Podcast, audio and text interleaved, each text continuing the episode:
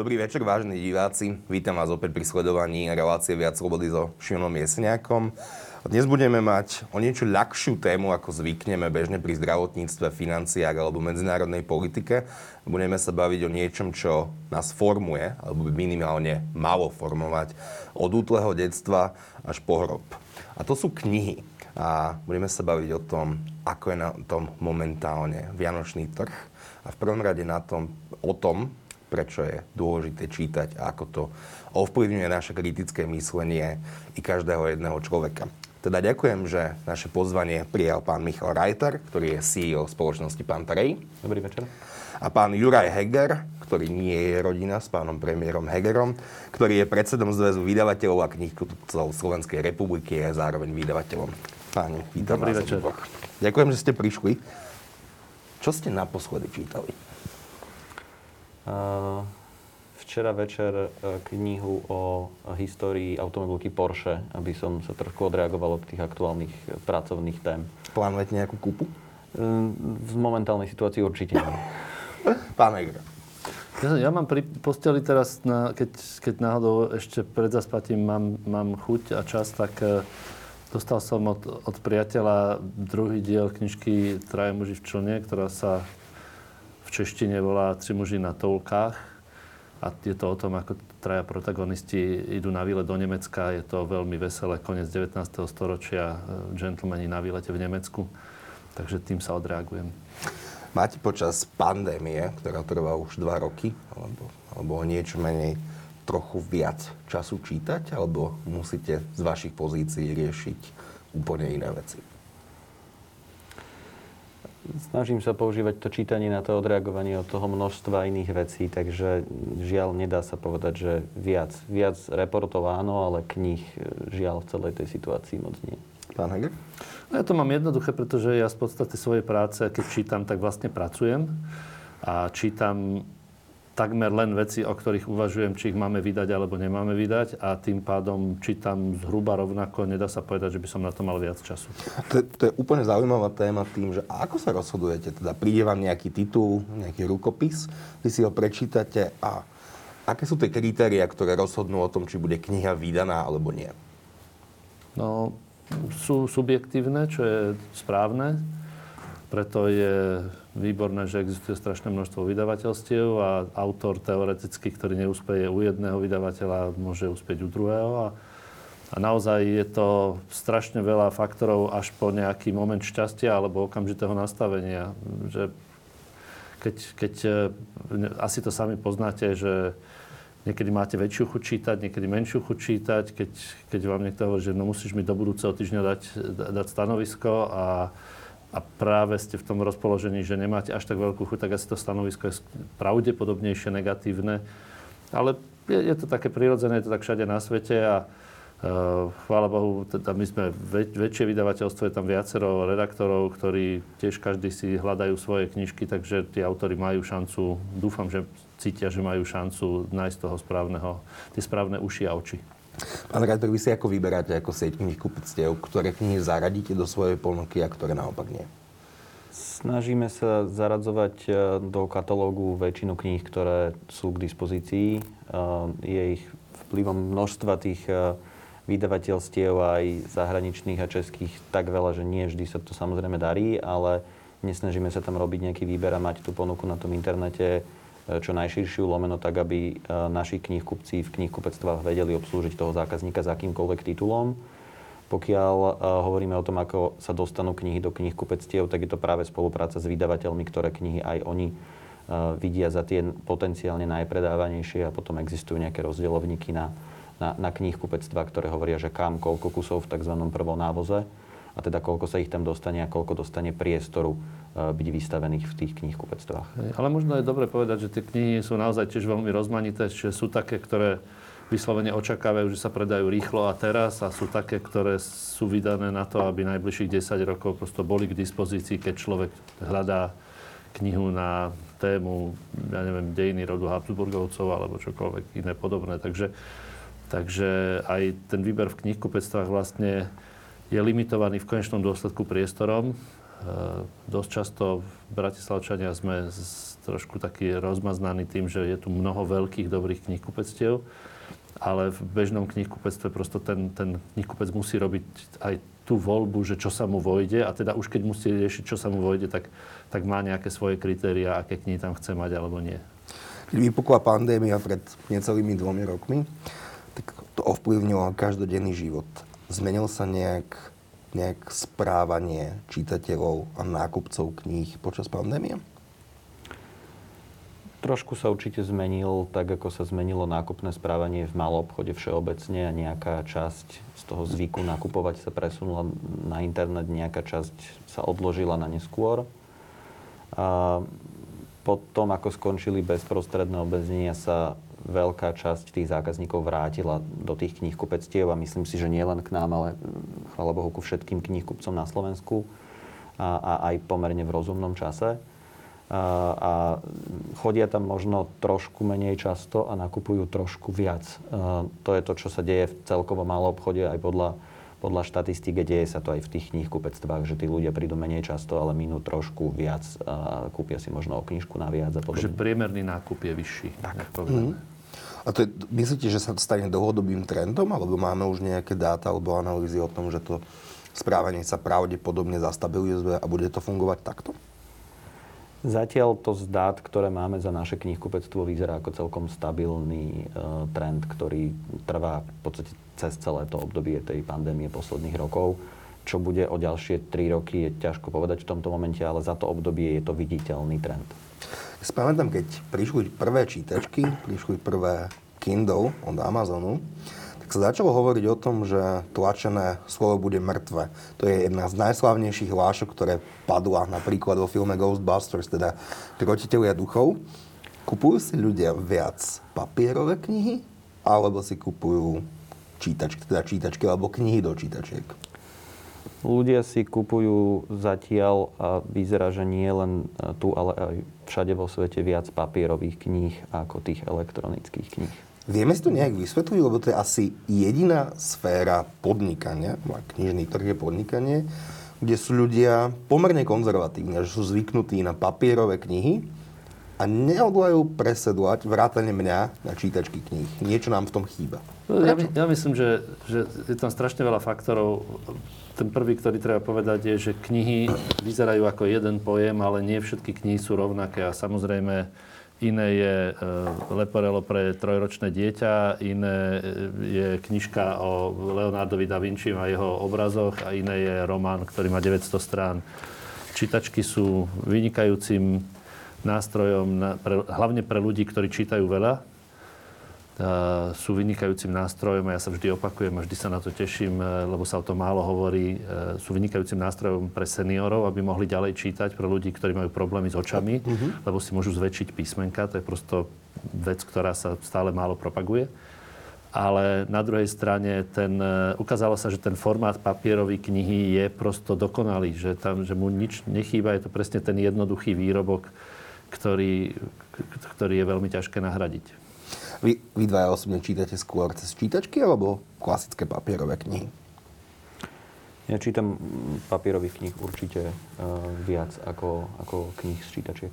Ja osobne som v živote neprečítal no. knihu v čítačke. No u mňa je to obratenie v tom zmysle, že keď som hovoril, že ja takmer všetko, čo čítam, čítam s, s tou myšlienkou, či to je kniha, ktorú by sme mohli vydať, tak väčšinu tých kníh čítam v čítačke, pretože dostanem rukopisy a musím povedať, že strašne veľa stromov zachránila moja čítačka, pretože kedysi prišiel rukopis, vytlačili sme si neviem koľko papiera a človek zistil na 25. strane, že to nebude dobré a, a ten papier prosto sa vyhodil alebo sa použil z druhej strany, kým sa ešte oboj strane netlačilo.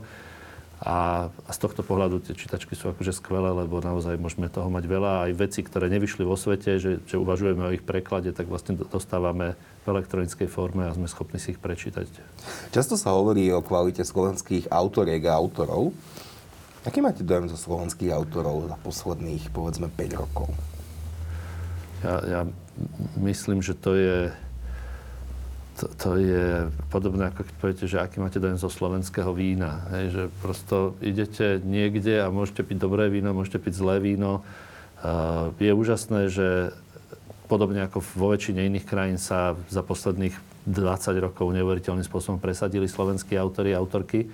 A že naozaj, keď vidíte nejaké rebríčky najpredávanejších titulov, tak väčšina z toho sú, sú pôvodné knihy, ale zase je to prirodzené, lebo je logické, že tí ľudia, ktorí tu žijú, asi vedia lepšie osloviť čitateľov, ktorí tu tiež žijú a píšu o ich problémoch alebo náladách alebo podobných veciach. Takže máme vynikajúcich autorov, máme aj veľmi zlých autorov, máme aj dobrých vydavateľov, aj zlých vydavateľov, aj dobrých knihkupcov a zlých knihkupcov. Iba čitatelia sú všetci dobrí. To ma zaujíma, ako sa prejavuje zlý knihkupec?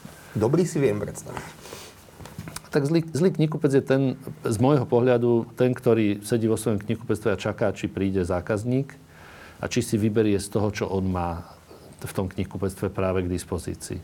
Dobrý knihkupec je ten, ktorý jednak sa snaží tým svojim zákazníkom hovoriť, že tu je a, a čo dostal nové a prosto všetky tie veci, ktoré sa dnes volajú nie úplne pekné sociálne siete, ale ukázalo sa, že počas pandémie naozaj aj aj knihkupci v menších mestách dokázali nájsť nejaký spôsob komunikácie so svojimi miestnymi zákazníkmi, aby boli schopní zásobovať tých svojich verných zákazníkov knihami, ktoré verní zákazníci očakávali. No a, a druhá vec je, že ten dobrý knihkupec, e, viete, ja, ja vždy si spomínam na, na môjho otca, ktorý chodil k pánovi Hajkovi, to bol taký legendárny bratislavský knihkupec, z hodovnosti sme teraz o ňom vydali knihu. A každý týždeň alebo 10 dní prišiel a predavačka priniesla taký štos knih, ktorý bol pre neho pripravený a on si prebral, čo si zoberie, čo si nezoberie, ten zvyšok tam zostal, to, čo si zobral, si zaplatil.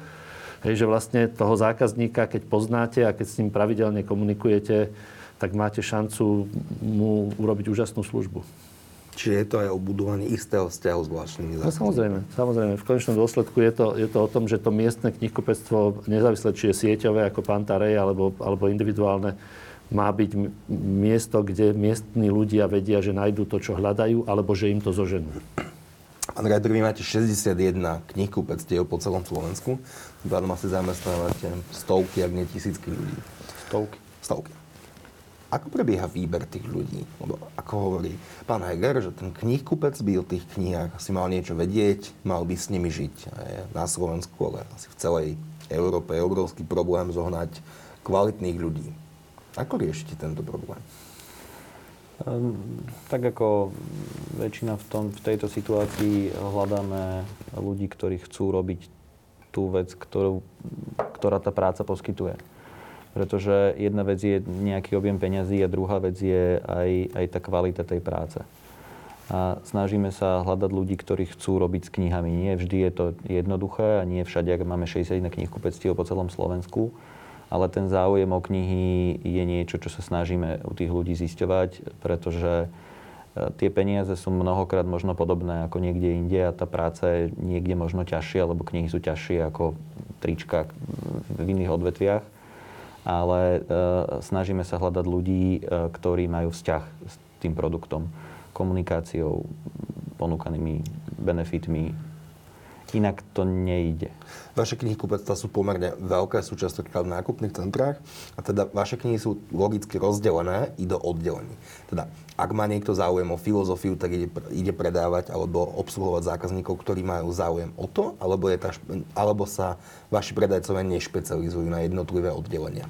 Trošku iná je tá situácia v malých knihkupectvách, ktoré tiež máme a v tých veľkých. E, v tých veľkých e, mnohokrát majú rozdelené tie sekcie a ako keby je tam tá väzba, že sú ľudia, ktorí majú radi nejakú kategóriu, tí sa potom skôr starajú o tú kategóriu v rámci nejakej smennosti a, a riešia aj s tým vedúcim to, aké knihy z tej kategórie im, im obecne viac alebo menej chýbajú. Dá sa povedať, či, pardon, dá sa povedať, či Slováci a Slovenky čítajú viac ako v minulosti, alebo nie? Ja som si nie istý, či ten výskum, ak nejaký existuje, či, či je úplne E, presný a pravdivý, ale e, viem, viem, že sa tým pravidelne zaoberajú nejakí výskumníci, ktorí, ktorí robia otázky na to, že koľko času človek trávi čítaním a či koľko kníh prečíta do roka. E, nevidel som nejaké posledné, posledné vývoje. Očakával by som, že naozaj tie posledné mesiace boli priaznivé na to, aby ľudia čítali, ak chcú čítať. Myslím si, že naš, naša najväčšia výzva je, že ten, to, čo voláme knižný trh na Slovensku, je, je strašne malý. sme obmedzení aj ako vydavatelia tým, že vlastne knihy v Slovenčine naozaj mimo Slovenska si číta veľmi málo ľudí, veľmi výnimočne. Do toho sa stále zvyšuje vplyv a predaj anglických kníh, ktoré pre množstvo najmä mladých ľudí dnes už sú úplne prírodzenou voľbou. Takže ono je, je strašne veľa takých tlakov a ťahov, ktoré, ktoré pôsobia a v konečnom dôsledku aj to čítanie je otázkou, čo, čo je ešte kniha, keď si teraz odmyslíme tú obchodnú časť veci. Je, že dosť často, keď, keď si mladí ľudia medzi sebou pošlú niečo, čo si napísali, alebo čo niekde niekto napísal a oni na to narazili na internete a si to čítajú, tak vlastne tiež je to čítanie. A tam je práve zaujímavé to, čo ste sa dotkli na začiatku, že tá užitočnosť čítania je, je prosto preukázaná, že, že je to činnosť, ktorá nejakým spôsobom formuje mozog, formuje schopnosť e, empatie, schopnosť e, kritického myslenia a, a najlepšie na tých e, výskumoch trochu to rozčuluje intelektuálov, keď sa o tom rozprávame, je, že vlastne hlavne v detskom veku je takmer jedno, čo to dieťa číta, len je dôležité, aby čítalo.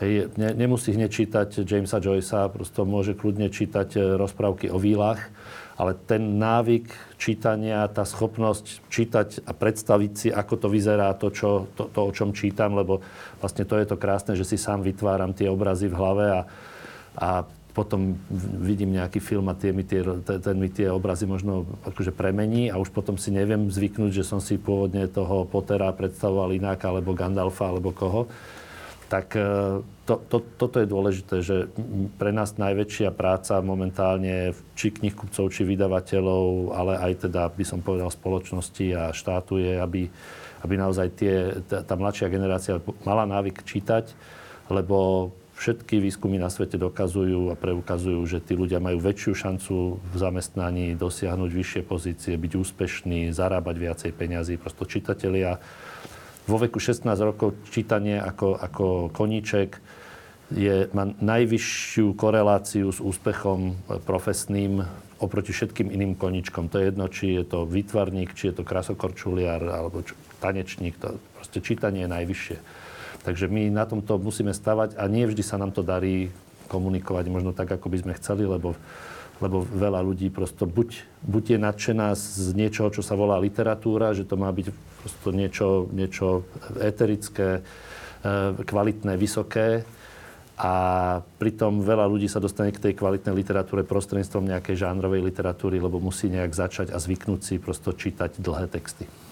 A potom ešte možno také, tak, že, že, že čo čítame z pohľadu jednak toho, že z čoho, a tam sa bavíme, že elektronické a papierové médiá, a potom sa bavíme o tom, že či ľudia čítajú viac facebookových statusov. No asi áno, ale je potom otázne, že čo sa deje ďalej v hlave, ak čítate viac facebookových statusov a možno menej kvalitných kníh. A teraz možno nie len, že literárne, ale aj obsahovo kvalitných kníh, ktoré predsa len pri tej knihe, pri procese vydania sú nejaké aspoň elementárne validačné procesy toho, že áno, dnes si dnes môže vydať hoci kto hociakú knihu v úvodzovkách, ale ak pozriete nejaké vydavateľstva, ktoré máte možnosť lojality zaužívané a tie vydajú nejakú knihu, no tak niekto tú knihu predtým čítal a zamyslel sa trochu nad tým, čo je v nej napísané, akú hodnotu má mnohokrát ten text. To je možno aj o tom, aj o tom kritickom čítaní a, a myslení, a keď ľudia budú čítať len veľa nevalidovaných, aspoň elementárne e, informácií, tak čo sa potom bude diať ďalej s tou spoločnosťou? Čo? som sa zamotal teraz, čo? Vyhynieme. Um, týmto tempom asi áno. Asi nie. nie čo, sa bude, čo sa bude diať?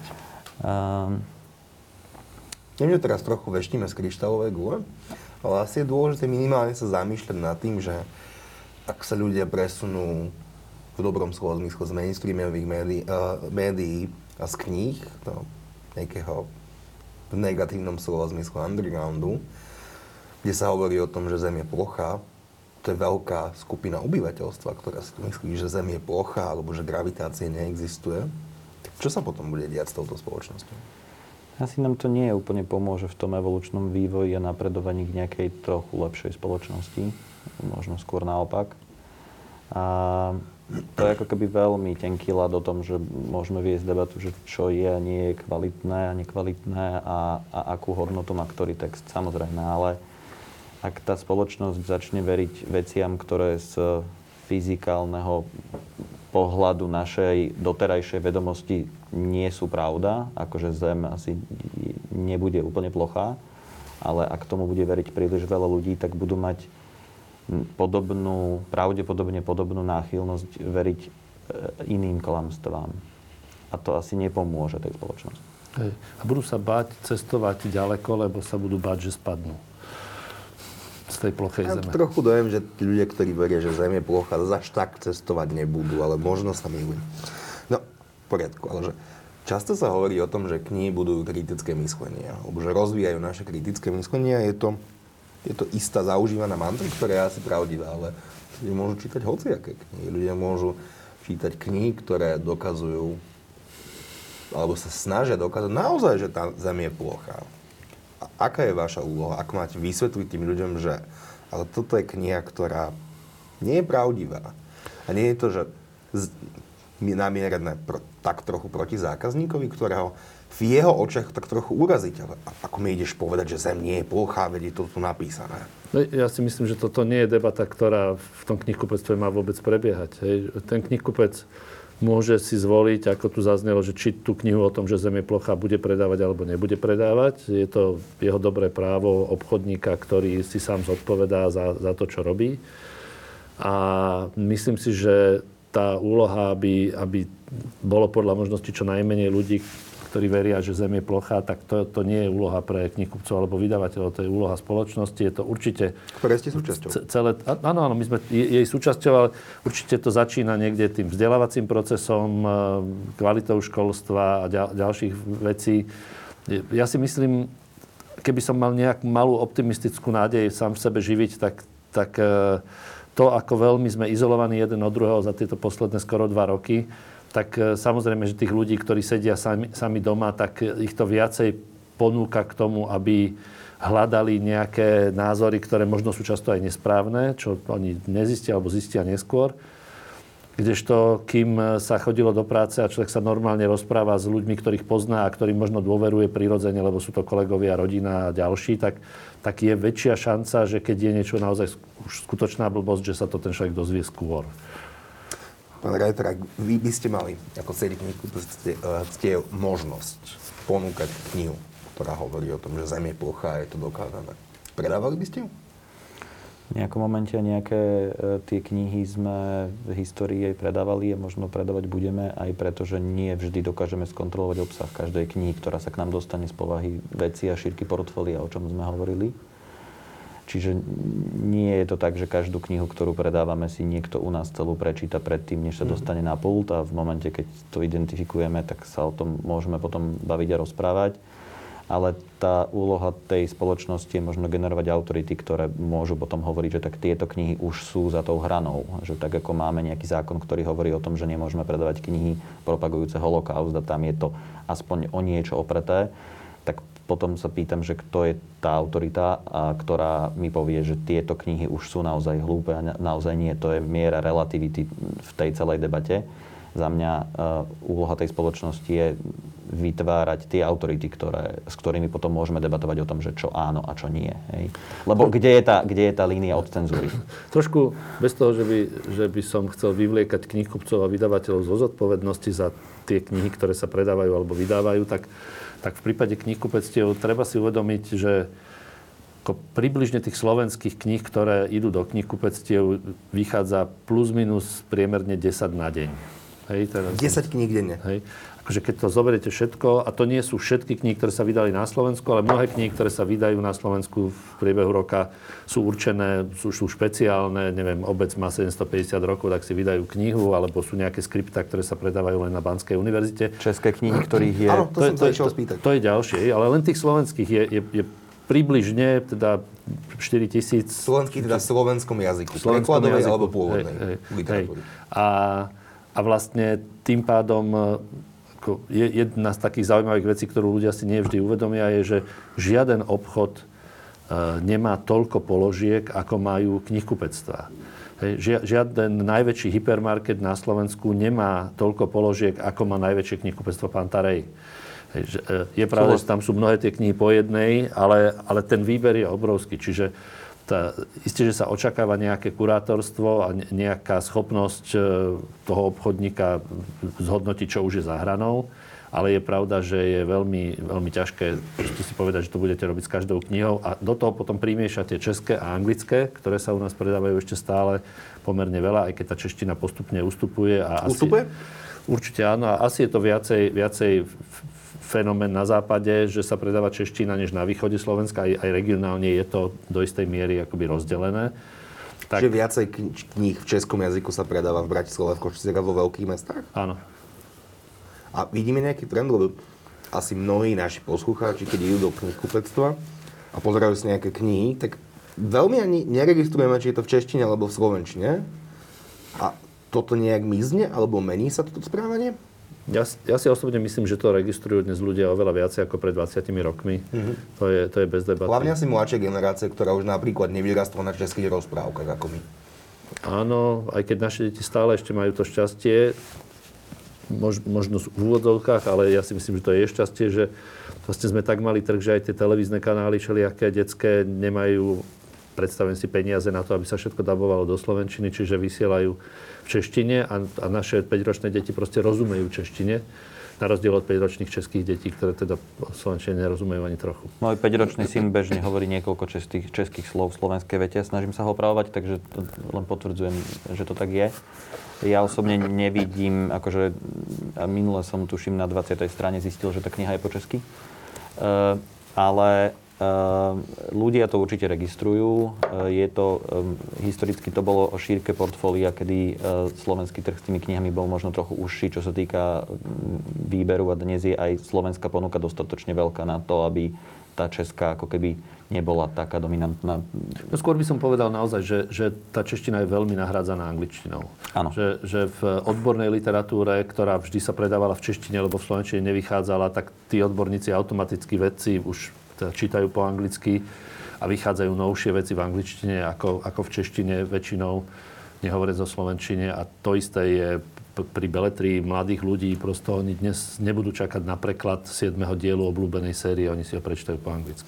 Dá sa povedať, že sa viac, alebo inak, oplatí sa nám vôbec prekladať knihy z češtiny, že dopyt je natoľko veľký, že sa oplatí vydavateľstvu preložiť knihu z češtiny do slovenčiny? To je zase individuálne. Viem, že takí tí bestselleroví autory, boli, bolo niekoľko pokusov a mm, ukázalo sa, že ľudia, ktorí si chcú čítať Vivega, takže si ho čítajú radšej v češtine. Mm-hmm.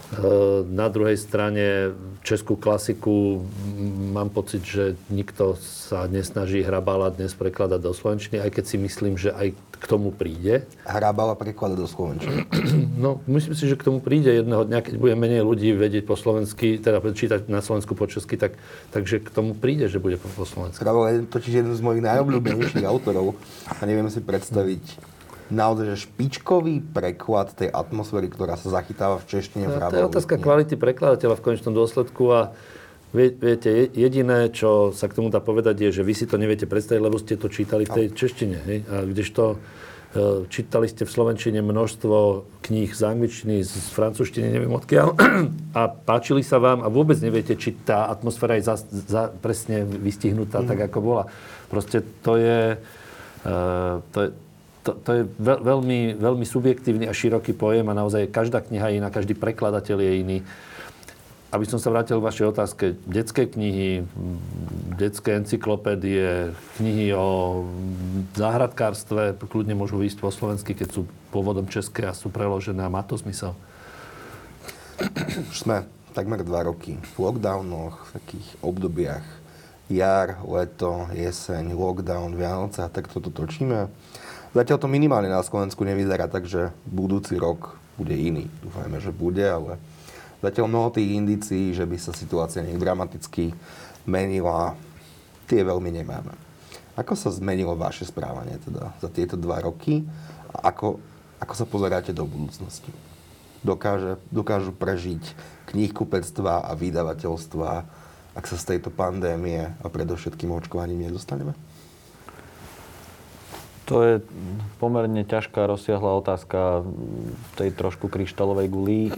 Jedna vec je ako keby evidentná, že v rámci celej sezóny sa najviac kníh predáva vo vš- cez všetky kanále tesne pred Vianocami, alebo teda vo Vianočnom alebo decembrovom období. A ak tie prípadné lockdowny, alebo teda situácie, kedy sú knihkupectvá zavreté, budú viac počas tohto obdobia, tak tých kníh sa predá menej a nejaký objem toho biznisu celoročného sa neudeje alebo neudeje tam, kde je zaužívané. Teda priamo v kamenných knihkupectvách? V kamenných knihkupectvách do toho online sa e, prelejú mnohé veci, mnohé topky, ale preleje sa tam trochu menej tej, toho, tej šírky toho portfólia a tých kníh, ktoré si kúpite len preto, že ste ho v tom knihkupectve, alebo teda ju našli, ale na tom internete ju nie vždy nájdete. Alebo ju nehľadáte. Ale tým sa stane to, že aj tomu vydavateľovi sa predá menej vecí, ktoré e, možno chcel, aby sa mu predalo tisíc kusov a predá sa ich 300. A potom je otázka, že či ďalej bude skúšať o ďalšiu sezónu takýto trochu experimentálny titul, to je trochu na vydavateľa viac, ale ak e, si ľudia nekúpia na Vianoce knižky, lomeno ich nedostanú, tak ich nebudú čítať. Ak ich nebudú čítať, tak sa nám zase oddialuje taká tá pravidelnosť toho návyku. A to dlhodobo nemôže pomáhať situácii s predajom kníh. No, je dôležité, všetci tak nejak tušia, že veľa kníh sa predáva na Vianoce, ale to číslo je plus minus, že za tých posledných 30 dní pred Vianocami sa predá možno 30% toho, čo sa predá celoročne. 30... Je to obrovská časť. 30% je určite akože pomerne správne číslo. Nie, asi záleží od toho, že ktorý konkrétne knihkupec a vydavateľ a koľko je pomer na online a není, ale, ale 30% a ešte to ako keby nie je lineárne celý december. To znamená, že aj tie posledné dni a minulý rok lockdown 19. spôsobil akože veľké škody. Hej. A chcem povedať, že veľmi veľa knihkupectiev, a to je jedno, či sú sieťové alebo, alebo individuálne sieťové, majú len tú výhodu, že majú za sebou nejak takú silnejšiu stenu, o ktorú môžu byť opretí. Silnejšiu tak, stenu v podobe lojálnych zákazníkov? V, pod, v podobe e, centrály a, a prosto silnej firmy. Hej, ale individuálny knihkupec v nejakom okresnom meste nemá za sebou nič také, má len svojich zákazníkov a ten veľmi často, väčšinu mesiacov v roku je v mínuse, a dobehne sa to na Vianoce, keď to dobre dopadne a potom zase celý ten rok nejak existuje a čaká na Vianoce. Akokoľvek je to smutné, keď sa to tak povie, tak je to tak. Čiže dnes vlastne riešime tú najväčšiu obavu, aby tí knihkupci dokázali zrealizovať ten vianočný predaj v čo najväčšej miere. On tak či tak bude menší, ako bol v minulosti, lebo aj, aj keby boli otvorené knihkupectva, tak čas ľudí už migrovala na internet, čas ľudí sa bojí niekam chodiť e, a preto nakupujú inak. A je veľmi dôležité, aby tí ľudia, ktorí nemusia sa pozerať úplne na to, že či je niečo o 10 centov drahšie alebo lacnejšie, aby naozaj toho svojho knihkupca podporovali aj v takejto chvíli, aby radšej si zavolali a povedali, potrebujem toto a toto a potom ešte niečo potrebujem pre starú mamu, neviem presne, čo to je. A išli k tomu okienku, kde mu to ten knihkupec vydá a, a oni to zaplatili t- t- tak, ako keby nebol lockdown. Lebo paradoxné je, že ľudia nemajú problém ísť do knihkupectva a dať 15 eur za knižku normálne.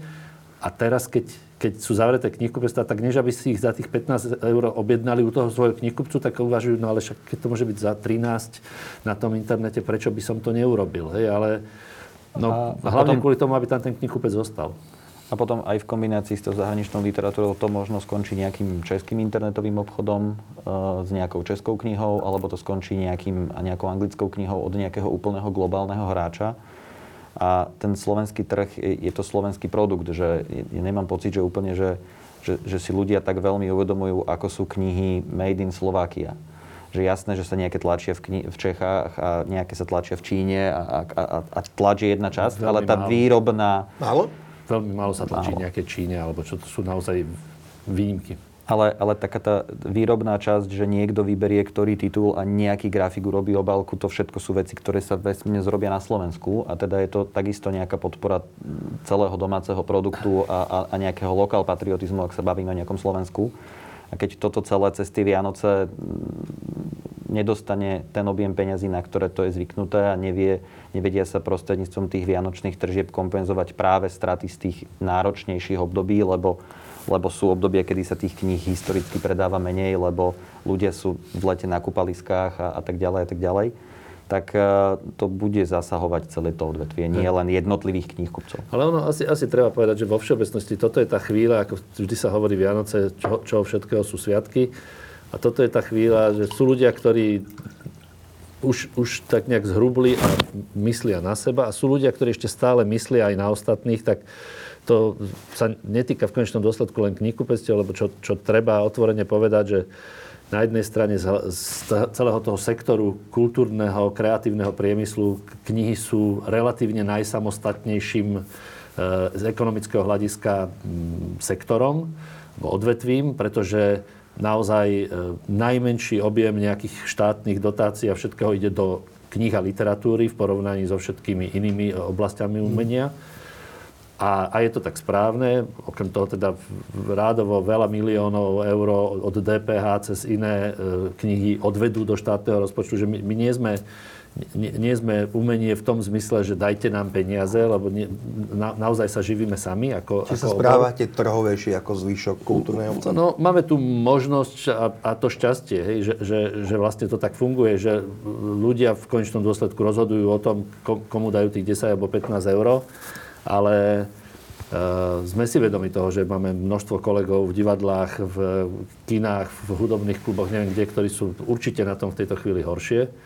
Na druhej strane tie knihy sú špecifické tým, že oni vlastne nie len kultúru a umenie, ale aj iné oblasti, vedu a ďalšie vlastne integrujú do nejakého jedného formátu, tak povediať. Že, že ak sa niečo deje v divadle, tak o tom vychádza kniha. Ak sa niečo stalo v histórii, tak o tom vychádza kniha. A tá zase nesie ďalej nejakú informáciu. Takže si som presvedčený o tom, že je, je dôležité, aby ten knižný trh v zdraví prežil Pravdou je, že to zdravie v prvom poradí dnes sa týka, eh, alebo obava o zdravie sa týka knihkupcov, lebo vydavatelia naozaj pomerne veľkú časť svojho obratu môžu realizovať aj prostredníctvom internetu, ale nového autora na tom internete nájdete oveľa ťažšie ako v knihkupectve. Čiže len nás to dobehne o rok, o dva, ak by tie knihkupectva utrpeli, že vlastne nebudeme vedieť uvádzať nových autorov tak ako doteraz. Teda internetovým predajom kníh teda nevieme vyriešiť výpadky, ktoré sa dotýkajú predovšetkým knihkupcov a asi predovšetkým tých menších? Z aktuálnych doterajších lockdownov to vyzerá tak, že do nejakej miery áno, ale určite nie v plnom rozsahu a, a, a mení sa potom proporčnosť. Zmysl? Ale druhá vec, je, druhá vec je, že v akom období, že v tom marci ten objem kníh, ktoré sa v marci predáva, veľa z toho sa podarilo tým vydavateľom predať cez iné kanály ale ten objem, ktorý sa bežne predáva v decembri, ako keby nejde predať na internete. Že e, ten zákazník si veľa tých kníh e, naozaj kúpil pre e, svojich blízkych ako darčeky a robil tie nákupy 22. decembra. No, to si na internete už 22. decembra pomerne ťažko objednáte, lomeno takmer určite vám to nepríde. Môžete to samozrejme v tejto situácii zrealizovať celé trochu skorej, a, a, a pravdepodobne sa to stihne, ale to je zase o tom kvalite toho výberu na tom internete versus v tom kamennom knihkupectve a tom, že viem, čo chcem alebo neviem. Ja, ja myslím, že, že jeden z tých, nie že problémov, ale tá, tých, tých premis tej debaty, v ktorej sa nachádzame, je, že podvedome hovoríme o, o čitateľoch a zákazníkoch, ktorí chcú knihy. Že, že to sú čitatelia, to sú tí, tí core, hardcore zákazníci strašné množstvo kníh sa predáva tým ľuďom, ktorí nie sú úplne hardcore zákazníci. A predáva sa im náhodou. Oni a... idú okolo, vidia vo mm. výklade, a... dieťa ich zaťaha za rukáv a idú, idú si to kúpiť. Hej, že, že a nikdy... to sa najviac deje počas tých Vianoc alebo pred tými Vianocami. Hej, hej. A tie, tie, tie predaje sa nedajú nahradiť na internete, lebo to dieťa veľmi málo kedy zatiahne mamu za rukáv, aby ju zobral do internetového knihkupectva. Čiže to, to, celý ten ekosystém u nás ako vo svete, proste všade riešia tie isté tie problémy. A ako ste povedali, tí menší sú naozaj ohrozenejší, ale na druhej strane majú zdanlivo lepšiu východiskovú pozíciu, lebo ak si dobre robili svoju prácu, teda lepšiu je silné slovo, ale ak si dobre robili tú prácu svoj, svoju dobre v okresnom meste, tak je dobrá šanca, že poznajú naozaj väčšinu tých ľudí, zase oni kupujú u mesiara vedľa a, a prosto je, je to... Funguje nejak, to komunitne. Hej, je, je, je to komunitná záležitosť. Kdežto v Bratislave samozrejme ako nikto už dneska nepozná svojho mesiara a, a chodí sa do nákupných centier a preto mimochodom v každom nákupnom centre sa snaží ten developer, aby tam bolo knihkupectvo, lebo to nejaký typ zákazníkov pritiahne. A na druhej strane zase je dobré pre knihy, keď je knihkupectvo v nákupnom centre, lebo nejakí zákazníci, ktorí do knihkupectva nepôjdu, tak v nákupnom centre áno, lebo, lebo ho vidia a spomenú si na ňo. Taká veľmi ťažká a zložitá debata, na ktorú prosím ja nemám odpoveď. A teraz všetky knihkupectvá sú kvôli lockdownom zatvorené. Prichádza nejaká kompenzácia zo strany štátu? Ja rád použijem slovo štátu, lebo je to zo strany daňových poplatníkov. To je o mnoho presnejšie. Teda už vám boli odpustené sociálne odvody, zdravotné odvody, alebo za svojich zamestnancov stále musíte platiť napriek tomu, že vám štát zakázal vykonávať svoje zamestnania. Do značnej miery. Môžete predávať na internete.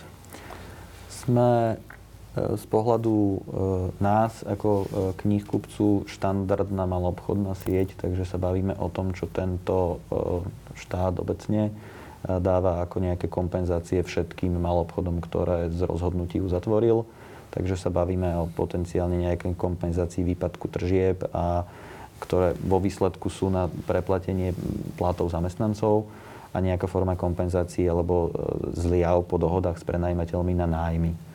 Ale to je iba nie malá, ale nejaká časť e, nákladov, ktoré e, knihkupectvo v celom tom roku má. Takže a nič iné ako, ako nejaké dotácie lomeno podporu e, bezprostredne, vydávať, bezprostredne knihkupci nedostávajú. Druhá vec je, čo dostáva ten knižný trh ako taký, kde boli historicky nejaké dotácie štátne. Na jedna vec knižnice, druhá vec je potom Hej. školy.